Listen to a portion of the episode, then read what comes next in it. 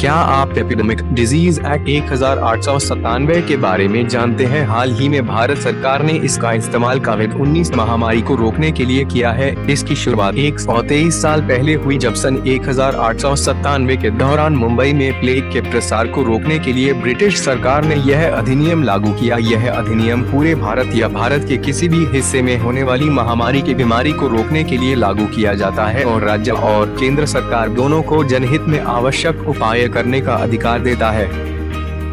इस अधिनियम में केवल चार प्रावधान है। धारा दो के तहत राज्य सरकार को अपने अधिकारी क्षेत्र में महामारी की बीमारी के प्रसार को रोकने के लिए जनता या सामानों की आवाजाही को रोकने सहित आवश्यक उपाय करने का अधिकार देता है।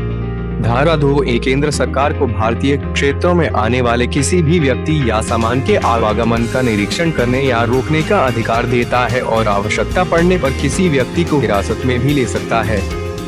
धारा तीन के तहत अधिकारियों को अधिकार देती है कि वे आदेशों की अवहेलना करने वाले या अन्य जनता को नुकसान पहुँचाने वाले व्यक्ति को गिरफ़्तार करें। और उस व्यक्ति पर भारतीय दंड संहिता 1860 की धारा 188 के तहत छह महीने तक की जेल या एक हज़ार रूपए तक का जुर्माना या दोनों हो सकते हैं। धारा चार अधिनियम के तहत जो व्यक्ति महामारी को रोकने के लिए काम करता है तो उस व्यक्ति के खिलाफ कोई भी मुकदमा या अन्य कानूनी कार्यवाही नहीं होगी। यह अनुभाग स्वास्थ्य कर्मियों और ड्यूटी पर राज्य प्राधिकरण के अधिकारी जैसी आवश्यक सेवाओं को सुरक्षा प्रदान करता है। इस अधिनियम के प्रावधानों का उपयोग स्वाइन फ्लू, हैजा, मलेरिया और डेंगू जैसे विभिन्न रोगों के प्रकोप के दौरान किया गया है, जो भारत या भारत के किसी भी हिस्से में समय समय पर हुए हैं।